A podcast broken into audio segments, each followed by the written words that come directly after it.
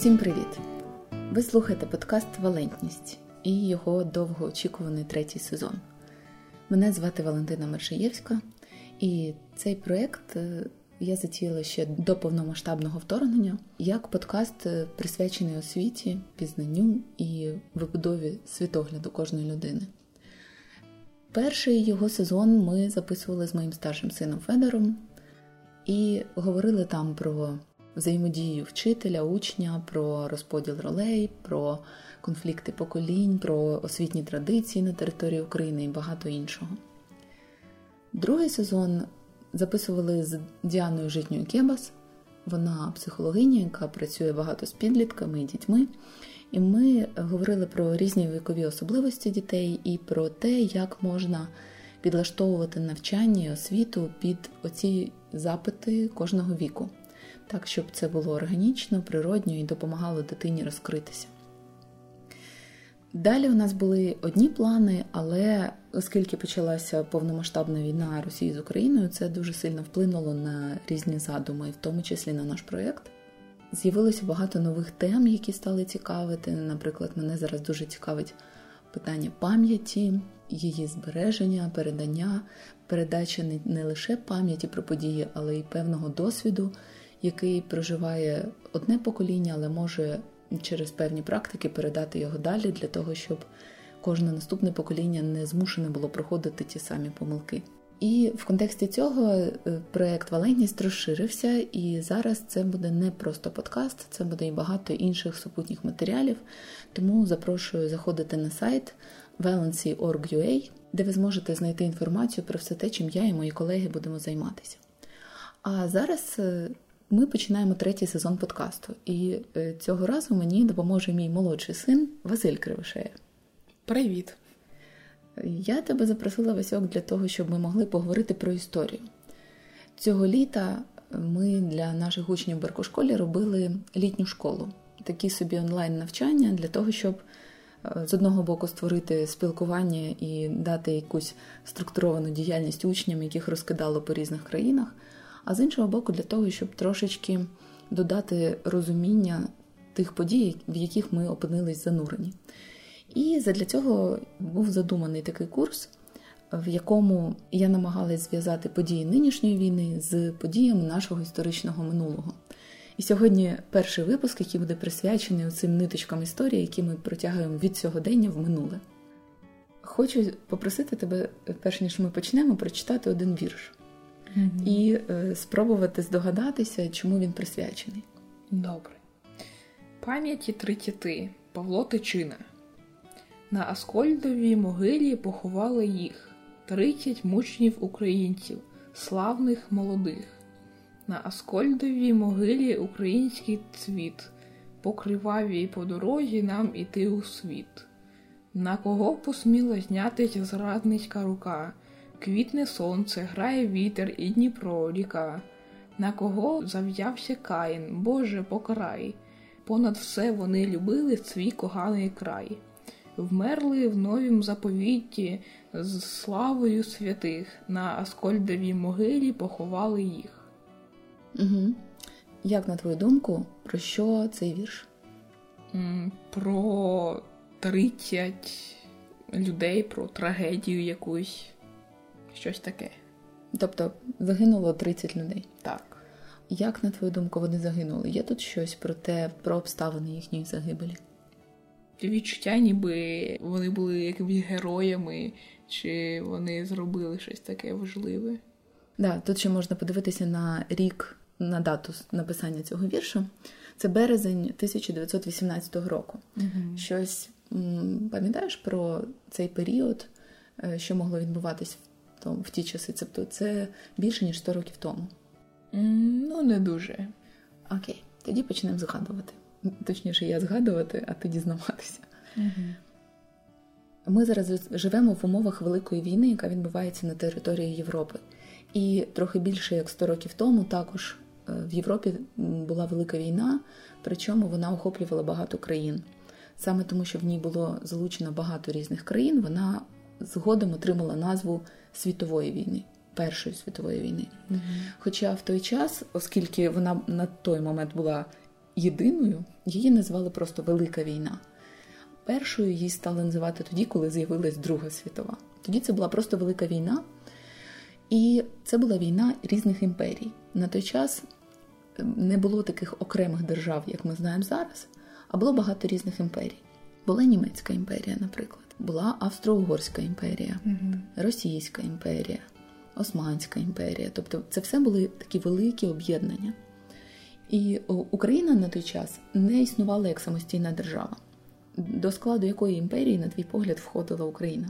Ну, мені здається, що більше до Російської імперії, але я чув, що частина її була ще й в іншій імперії, в Австро-Угорській, здається. Так, ти правильно пам'ятаєш. Десь 15% території України, Західна Україна, там, де Львів, Івано-Франківськ, це була Австро-Угорська імперія.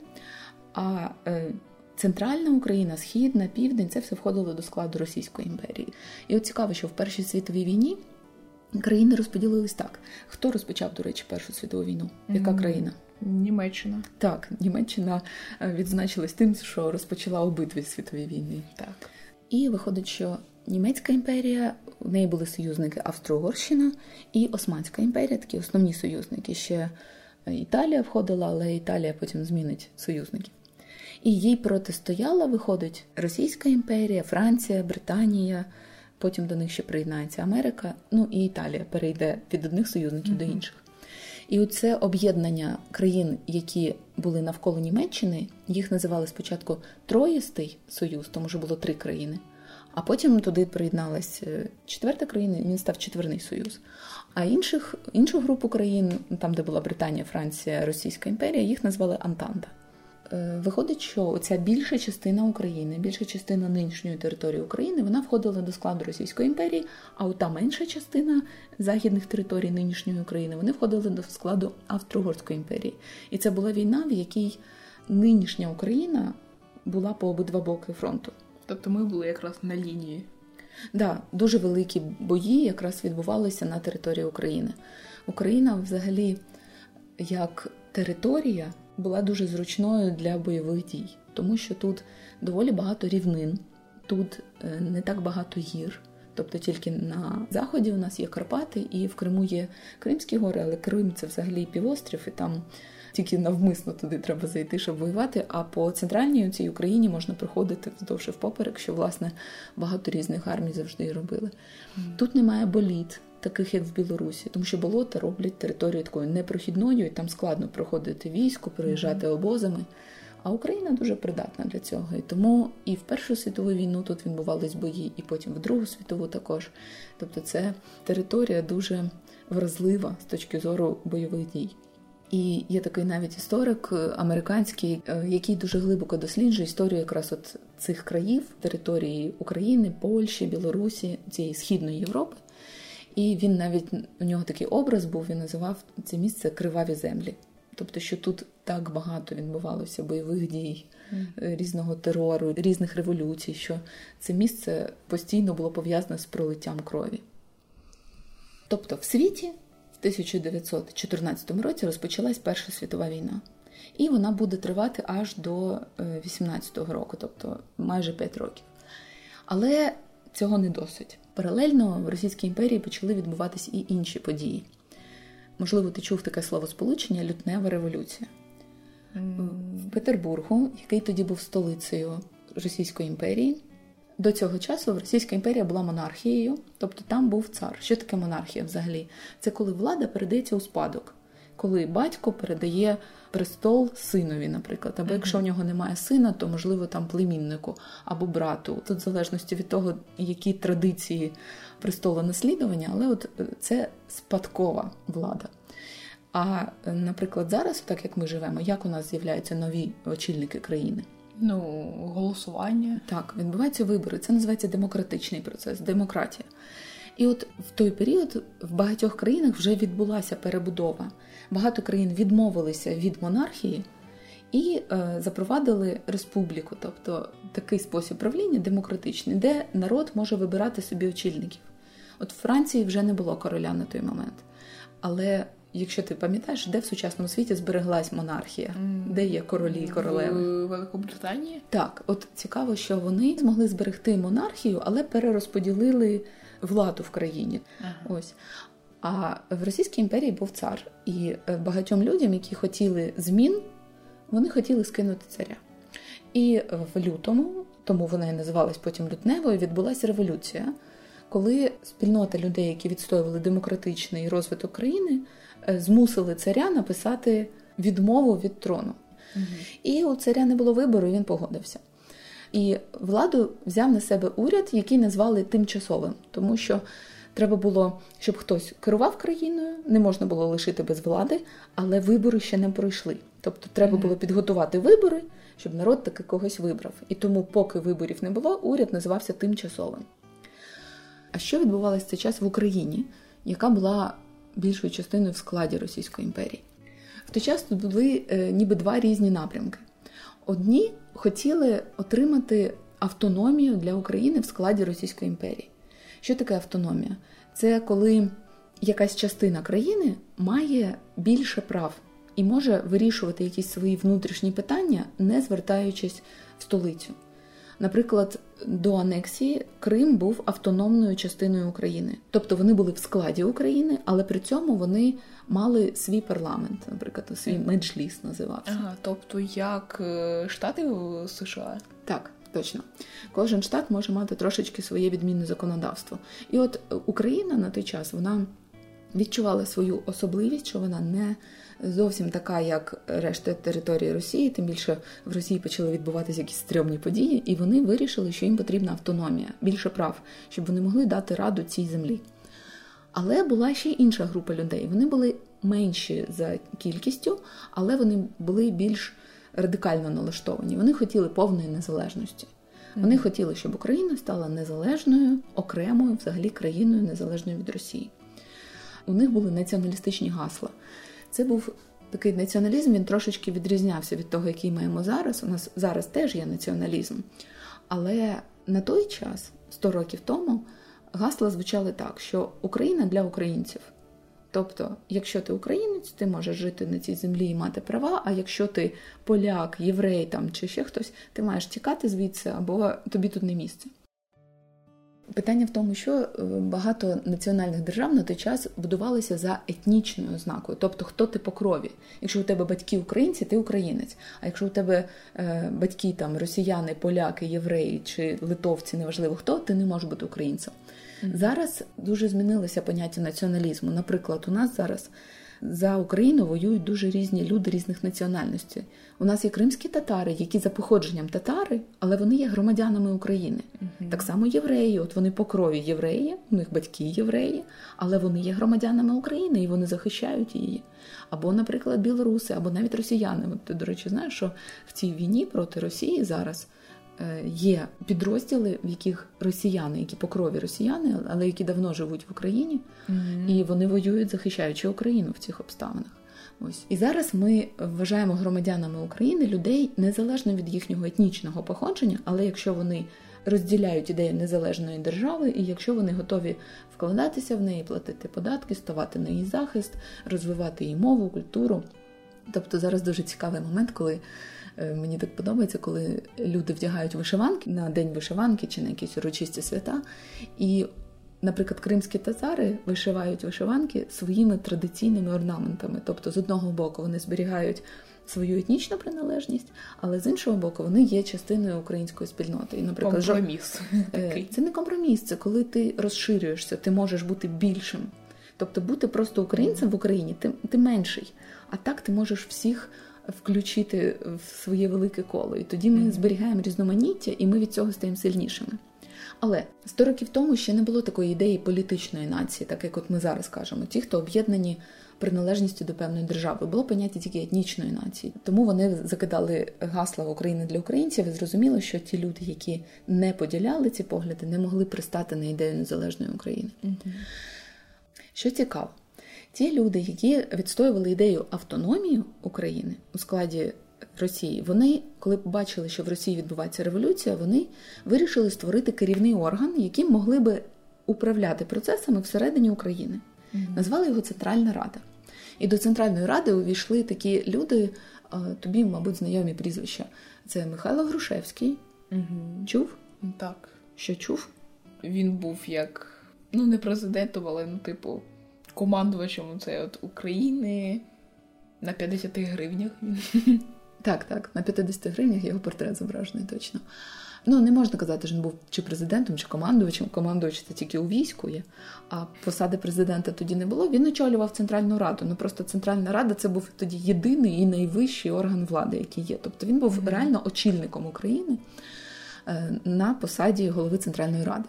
В його команді був Володимир Винниченко, Грушевський він історик, а Винниченко він письменник. Люди е, розумової праці об'єдналися. Mm-hmm. І з ними був ще Симон Петлюра. Він закінчив духовну семінарію, тобто у нього була священницька освіта, коли mm-hmm. він навчався, але він не став священником. Ось і вони вирішили, що вони будуть давати раду у цій території України, яка е, ще формально входила до складу Російської імперії. А ту частинку людей, які вважали, що Україна має бути незалежною, очолював Микола Міхновський. І у нього була дуже важлива на той час ідея, що незалежна держава повинна мати свою армію. І він починав потрошку її розвивати. Він спочатку створив український військовий клуб імені Павла Полуботка. Пізніше він перетворився на перший український полк імені Богдана Хмельницького. Угу. І він почав туди запрошувати долучатися українців, які до цього служили в царській армії. Тобто царя скинули, а Росія досі бере участь в Першій світовій війні. Тобто солдати і офіцери, які були в російській армії, вони мають воювати за Російську імперію в Першій світовій mm-hmm. війні. І в цей час Микола Міхновський гукає: Давайте до нас в українську армію. А, тому що Україна це ще досі ніби Російська імперія. Так, так. Натомість ті, хто в Центральній Раді були, от, наприклад, Винниченко, він вважав, що оскільки Україна не планує ні з ким воювати, нікого завойовувати, то їй армія не потрібна. Така mm-hmm. регулярна армія. Достатньо просто народного ополчення. Оце як? Це що? Е, це отак, як е, зараз у нас є тероборона і є ЗСУ. От е, Винниченко вважав, що ЗСУ не потрібно, тому що ми не збираємося ні з ким воювати. Але от тероборони нам вистачить. Але ми вже по цій війні бачимо, що насправді mm-hmm. так. тероборона це звичайно добре. Це люди, які готові захищати свій край, і вони дуже часто є мотивованими, але все одно потрібна професія військова, потрібно мати навички. Це не лише питання дисципліни, це і питання фаху. Тобто, якщо це mm-hmm. артилерія, то ти маєш вміти стріляти з цієї гармати. Якщо це зв'язок, ти маєш вміти налаштовувати ці прилади. Тобто, це це складно і цьому треба вчитися. От але Винниченко він не був військовою людиною, і він тоді не бачив загрози, і тому і не мав цього досвіду. От а Микола Міхновський вже щось підозрює підозрював і розвивав військо. І зрозуміло, що російську владу на той час цей тимчасовий уряд, який вже перебрав владу у царя, це не влаштовувало. Тому що ну, війна йде, якби, і у них є певні зобов'язання, і треба тримати фронт. І вони приїхали в Київ на перемовини. Приїхали до Центральної Ради домовлятися. І вони поступово дійшли до такого компромісу, що тимчасовий уряд визнає Центральну Раду, що вони мають право на існування, і водночас Центральна Рада залишає армію під російським командуванням і не проголошує автономію. Тому що якщо автономія, то тоді Україна має право мати свої е, збройні сили. А, так вони домовилися, що давайте, от у нас тут війна, давайте ви залишаєте армію е, під російським командуванням. Це не був хороше рішення ні для одних, ні для інших, ніхто не був задоволений. Але забігаючи наперед, можна сказати, що цей компроміс не довелось виконувати тому що в Петербургу події лютневої революції не закінчились. Всього лише через кілька місяців, в жовтні, відбувся так званий жовтневий переворот. Взагалі, е, чим революція відрізняється від перевороту? Революція це таке слово, воно більш позитивне чи негативне, як ти відчуваєш? Більш позитивне, таке ніби Ніби на щось хороше помінялося, да? ніби щось погане, якийсь поганий лад помінявся на кращий. Да? Дійсно, от, наприклад, наша революція гідності, ми її називаємо революція гідності, і вона у нас е, пов'язана з позитивними змінами в країні. А переворот. Це якесь таке розбійницько, ніби. Так, так. Це коли відбувається таке захоплення влади. І дуже часто революція це саме зміна ладу. От, наприклад, коли монархію замінили демократію, це, це була зміна ладу, це революція. А переворот це, як правило, захоплення влади іншими людьми. Угу. Часто він буває збройний переворот. Тобто просто змінення влади. Да, але в цьому випадку відбулося зміна не лише влади, не лише захоплення влади, а й зміна устрою в країні, тому що е, жовтневий переворот влаштували більшовики. Угу. Хто такі були більшовики? Більшовики це була частина великої комуністичної партії. В той час, от 100 років тому, в світі більшістю виробництв, там заводів, фабрик володіли ну, їхні власники. Тобто якась одна людина була власником заводу і наймала робітників, які на неї працювали. Як правило, робітники працювали в не дуже хороших умовах, ну точніше, в дуже нехороших. Якщо е, зараз, наприклад, стандартний робочий день це 8 годин Мгм. на день, то тоді це могло бути 12, 14. Ого. Та тоді не було обмежень по віку, тобто працювати могли діти, жінки Мгм. на шкідливих виробництвах. Тобто не було такої, знаєш, охорони праці, не було забезпечення прав цих людей. Тобто їм платили мало, працювали вони багато, і основний прибуток отримував власник цього підприємства. Угу. І це було несправедливо. І от люди відчували оцю несправедливість, те, що дуже багато людей працюють з усіх сил і отримують копійки, а хтось на цьому наживається. Угу. І оцей е, несправедливий розподіл породив таку течію, яку потім назвали комунізмом, ну і сусідня з нею соціалізм. Вони боролися за права оцих робітників, що люди, які працюють безпосередньо, вони повинні бути власниками цих підприємств. Тобто, щоб робітники вони всі разом гуртом володіли цим підприємством, щоб не було приватної власності, коли весь завод належить якійсь одній людині, щоб це все було спільне. І е, в Росії була утворена комуністична партія, яка от хотіла, щоб все було спільне. Вони хотіли у всіх, хто заможний, хто нажився в попередні роки, все забрати і поділити порівну між усіма. І при цьому вони хотіли не просто забрати майно, вони хотіли знищити у тих всіх людей, які до цього були власниками. Вони хотіли їх просто прибрати взагалі, щоб лишились одні робітники. Ну і селян вони погодилися, Мгм. що селяни теж можуть бути. Але взагалі робітники були сам, сама така еліта, вважалась. Ось. І оця комуністична партія, вона е, на якомусь етапі розподілилась на дві частинки: на меншовиків і більшовиків, але зрештою владу захопили більшовики. Очолював їх хто? Ну, кому в Радянському Союзі найбільше пам'ятників було? Леніну? Так, от на початку історії більшовиків в Росії е, їх очолював Ленін. Він писав всякі ідеологічні тексти, де пояснював, що вони роблять, для чого вони роблять і якими методами вони це роблять. Це, зокрема, Леніну належить ідея, що треба винищити як клас отих всіх експлуататорів, які змушували робітників працювати. Тобто пізніше його наступником буде Сталін, який розгорне вже дуже багато цих репресій, але ідея належала Леніну. Отже, в Петербургу владу захопили більшовики. Вони скинули той тимчасовий уряд, вони розстріляли царя. І якщо тимчасовий уряд просто відсторонив царя, то більшовики його розстріляли і всю його родину. І це така історія, яка потім була дуже резонансною. Про неї дуже багато фільмів знімали, багато говорили, тому що це було ну таке звірство. От людину, яка вже відмовилась від влади, не було потреби розстрілювати, але більшовики це зробили.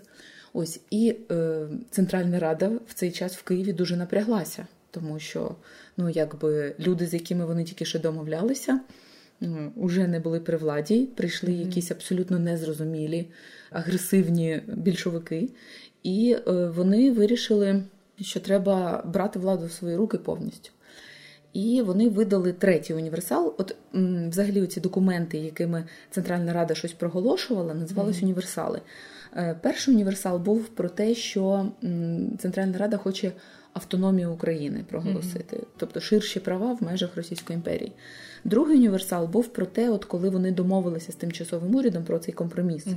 Тобто це був другий універсал, і так вони проголосили вже третій універсал, в якому вони проголосили саме Українську Народну Республіку, тобто придумали цю назву для держави нову, але е, не проголошували відокремлення від Росії, але закріпили владу, що в Українській Народній Республіці влада належить Центральній Раді.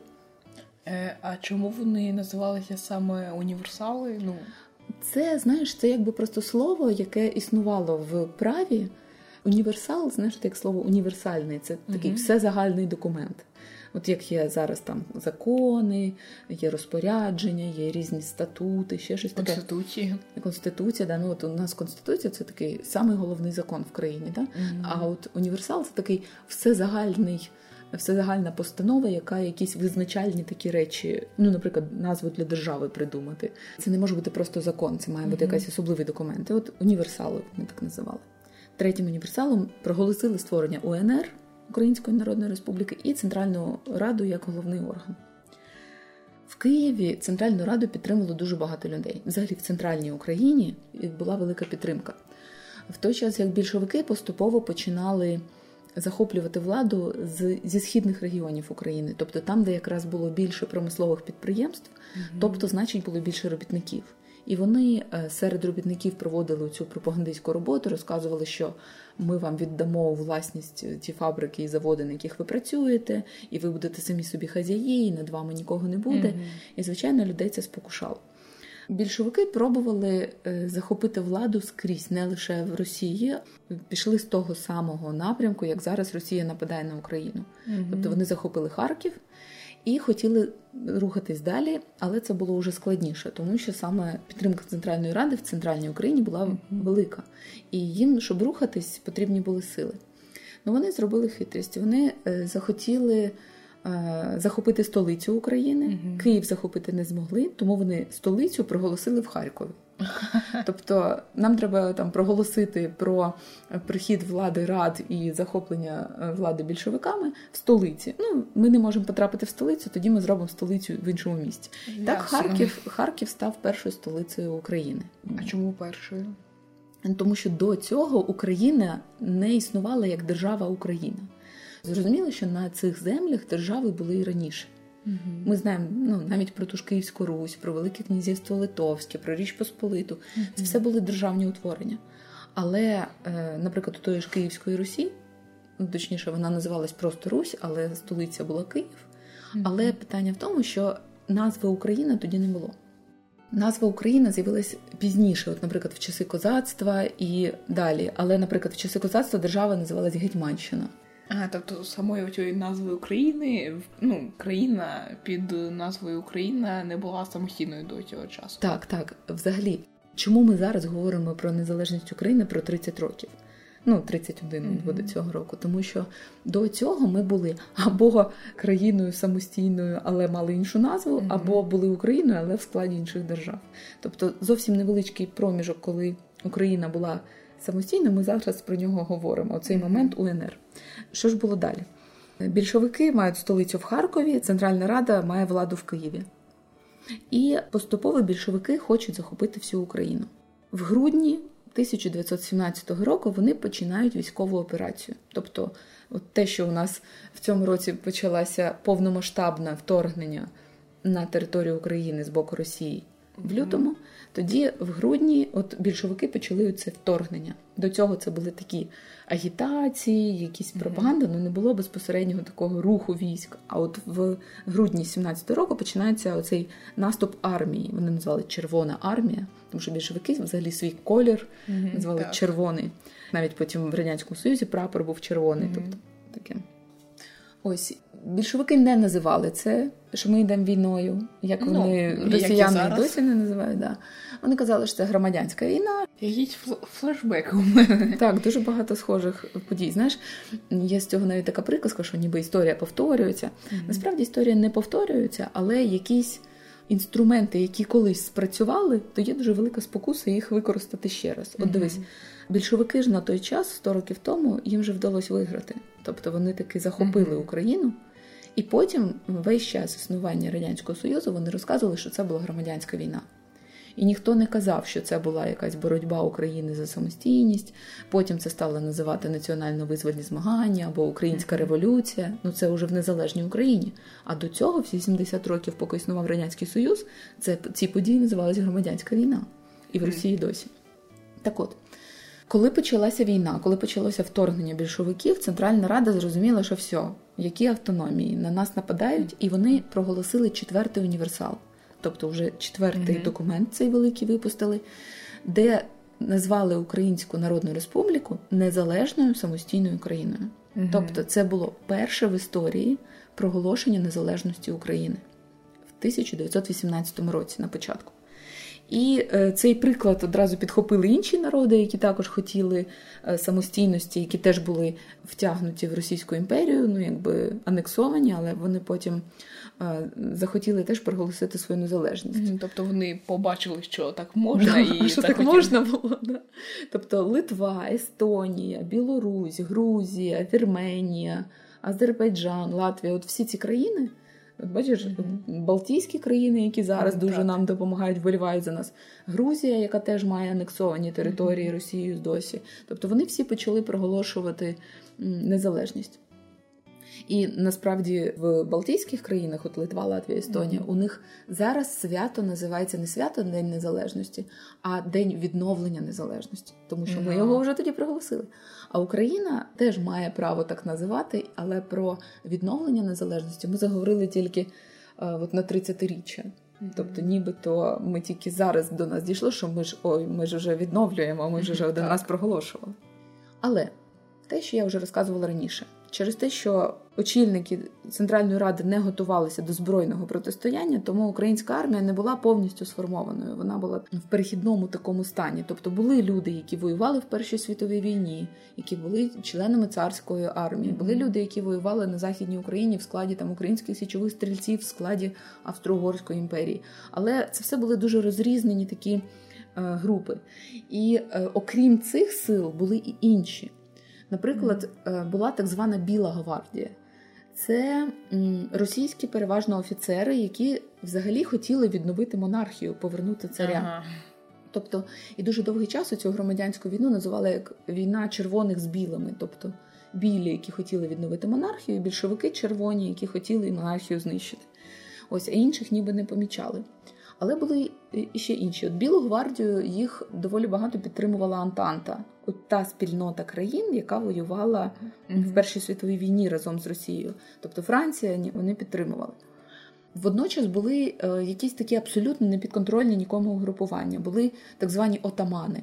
Самого відомого ти, мабуть, чув, це Нестор Махно. Так. Так, тобто це людина, яка вважається найбільш відомим анархістом. Тобто анархісти це люди, які взагалі вважали, що держава не потрібна, що уряд не потрібен, що армія не потрібна, що не потрібно. Гроші навіть не потрібні, mm-hmm. що люди самі все можуть організувати, тобто все має бути організоване спільнотами. А це от вважався найвідомішим анархістом в Україні чи в світі? Дуже прикольно, що в світі, тому що е, були тільки люди, які називали себе анархістами і розвивали це як теорію, тобто писали роботи про те, як можна побудувати життя е, людей без держави. Але ніхто не пробував цього зробити практично. А Нестор mm-hmm. Махно це людина, яку вважають практиком. Він на тих територіях, де е, він зміг домогтись певної влади, він намагався справді влаштувати анархію, тобто справді mm-hmm. налаштувати такий спосіб життя. Це якраз знаєш такий регіон в Запорізькій області, є такий населений пункт, називається Гуляйполе.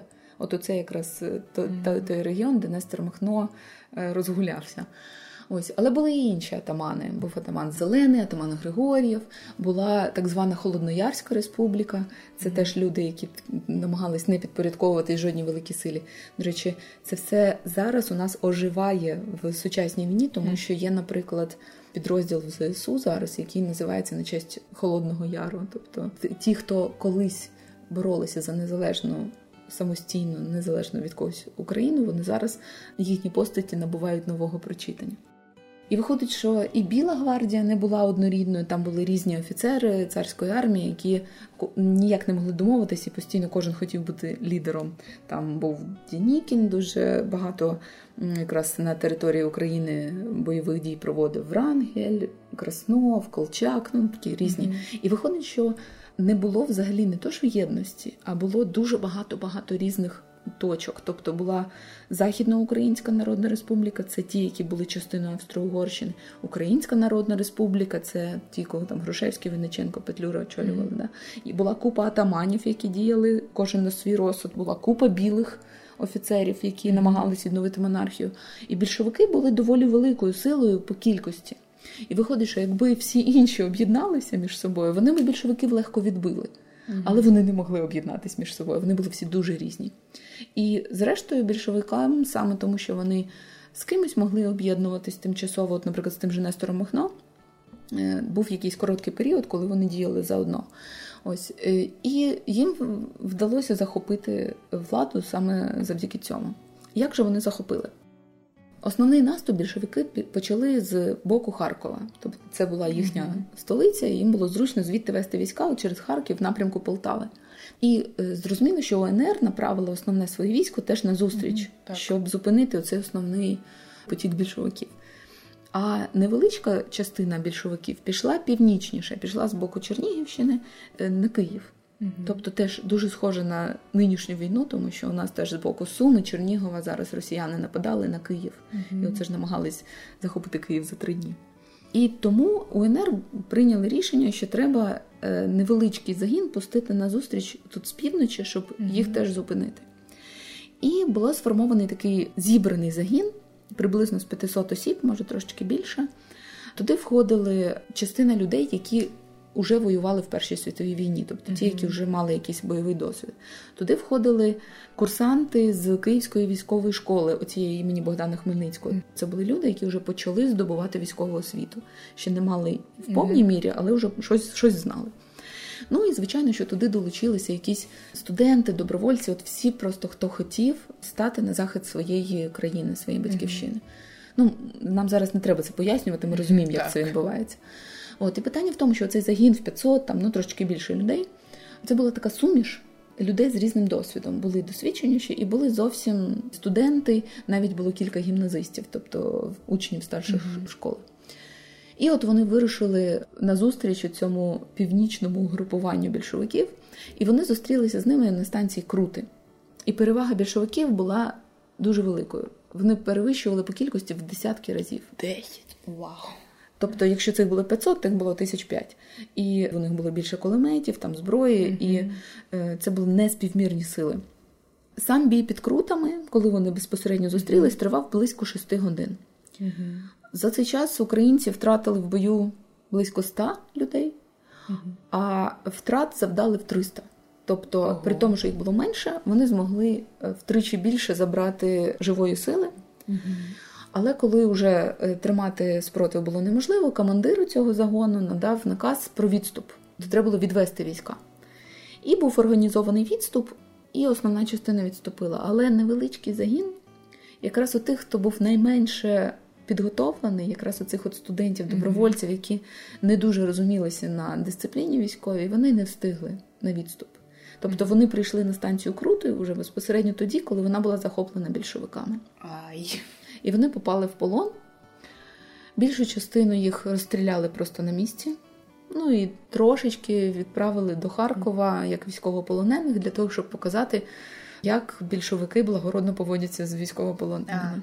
Тобто, вся та сама показуха, яку ми спостерігаємо зараз, вона була і 100 років тому. Ось і виходить, що оцей вірш, який ти прочитав на початку, він mm-hmm. присвячений оцій групі добровольців, студентів, молодих, юних, які загинули на станції під крутами, зупиняючи, переважаючи сили противника більшовиків. Тому те, що це герої, те, що вони юні, і це цвіт України, от оце поєднання, воно якраз і створило це відчуття трагедії, тому що.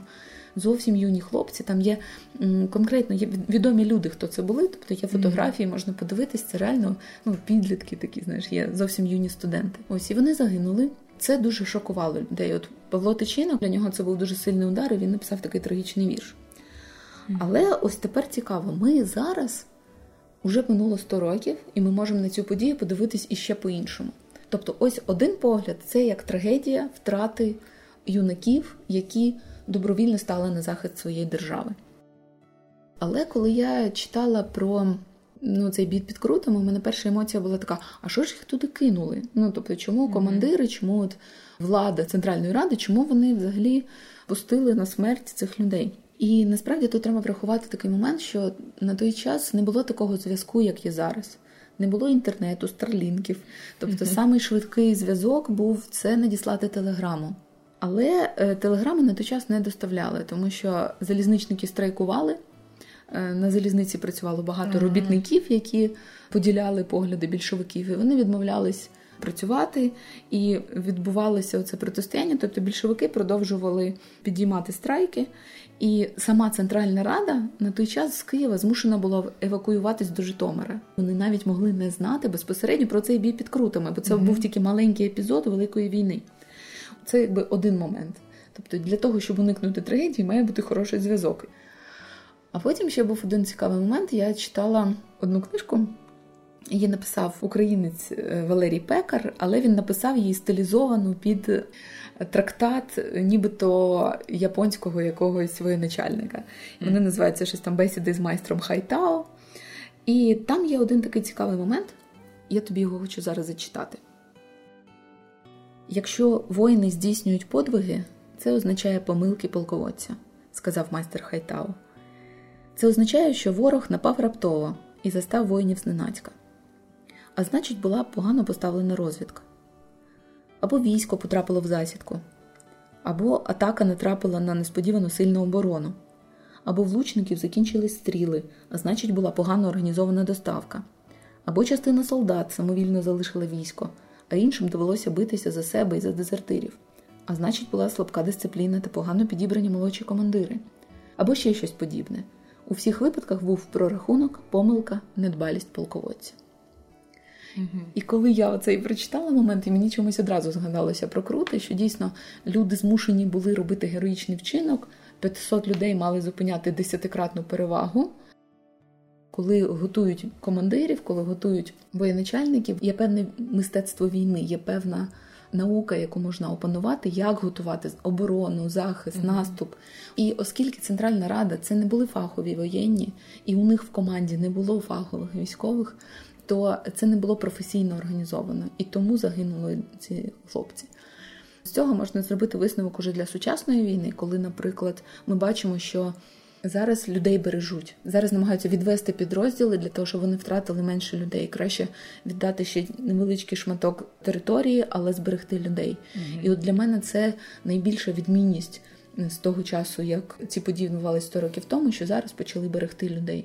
Тому що люди, якраз саме цінний ресурс, поки є люди, їх можна навчати, озброювати. Але якщо ти втратиш людей, то ніяка зброя тобі вже не допоможе.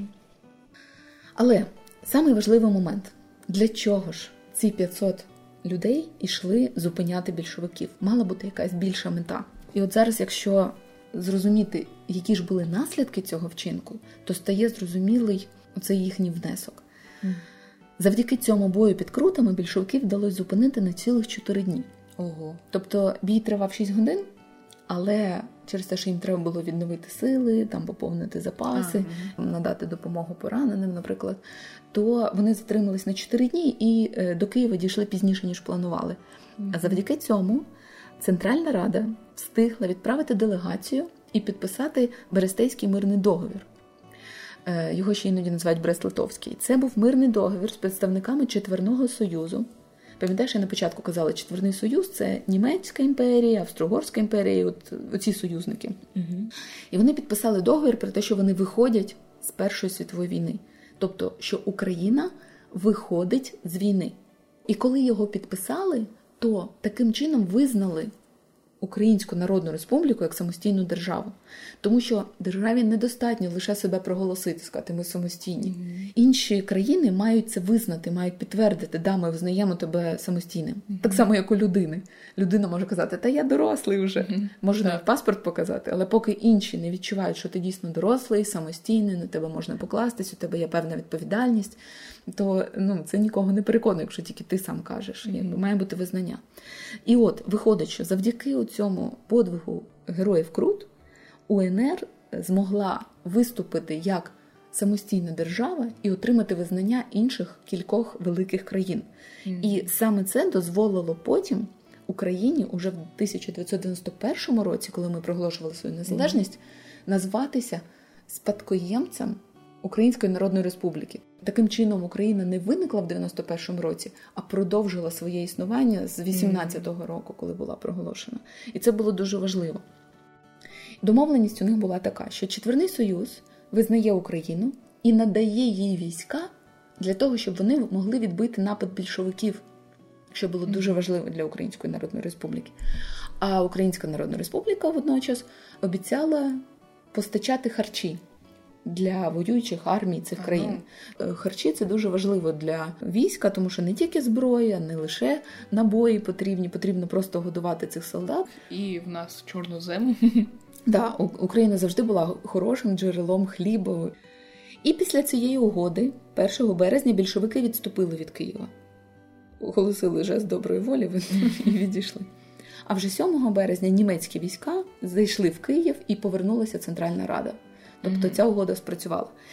На жаль, це була тільки перша частина цих всіх подій української революції. Там потім змінювались е, сили, змінювалася ситуація. Першу світову війну Німеччина програла, Українська Народна Республіка теж не змогла втримати владу. І, зрештою, ми знаємо, що більшовики в 22-му році все-таки проголосять тут Радянський Союз. За 2-3 роки їм таки вдалося захопити владу, але на той час ще було невідомо. І саме тому цих людей, які загинули під крутами, досі в Україні вшановують як героїв України, тому що завдяки ним ми змогли проголосити свою незалежність ще в 18-му році. І наостанок розкажу ще одну історію.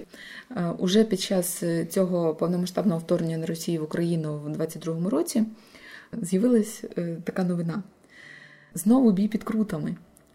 Під Крутами на Чернігівщині 1 березня відбувся бій Збройних сил України та тероборони з російською армією. За свідченнями жителів громади, після бою трупи майже 200 загиблих російських солдатів та офіцерів збирали по всій окрузі і на двох Камазах повезли в бік Сумщини. Через 104 роки українці і росіяни билися знову, і цього разу російська армія зазнала тут приголомшливої поразки.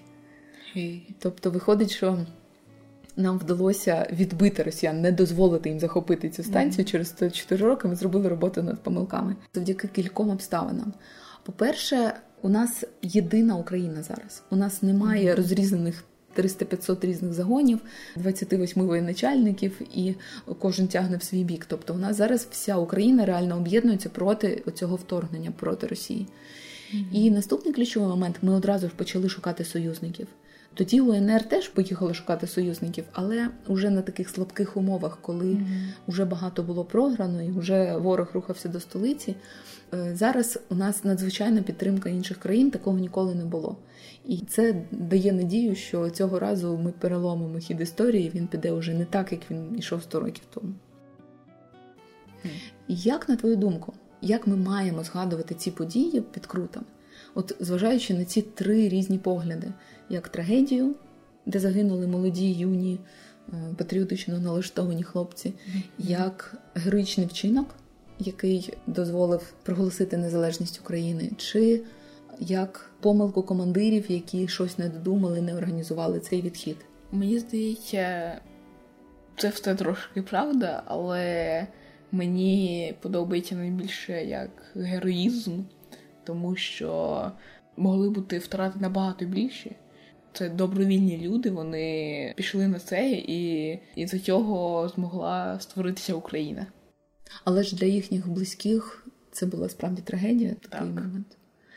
І виходить, що і помилку командирів не можна скидати не в сенсі, що звинувачувати їх в цьому, а в тому mm-hmm. сенсі, що треба приділяти достатньо уваги підготовці так. і командирів, е, які безпосередньо ведуть е, військо в бій, і загальне командування воно теж має бути добре продуманим і організованим. Угу. На пам'яті про героїв Крут ми можемо сформулювати взагалі, як ми маємо зберігати зараз пам'ять про наших героїв, тому що зараз люди просто в цей момент, в реальному часі, роблять героїчні вчинки. І ми маємо про них розказувати з одного боку, співчувати їхнім рідним і близьким, які втратили рідну людину. Повинно бути це визнання цієї трагедії, непоправної втрати і співчуття. З іншого боку, ми маємо вшановувати їх як героїв, які зробили цей шляхетний вчинок, і завдяки їм ми маємо можливість прокидатися щоранку в своїй країні і mm-hmm. намагатися жити своє життя і робити якісь інші речі. І водночас маємо дбати про достатньо фахову підготовку війська, щоб у нас більше ніколи в житті не було такої ілюзії, що якщо ми не плануємо ні з ким воювати, то нам не потрібна армія. Насправді mm-hmm. армія потрібна саме для того, щоб не доводилось воювати. Якби в Україні була сильна армія до 24 лютого 2022 року, Росія би не насмілилася на нас напасти.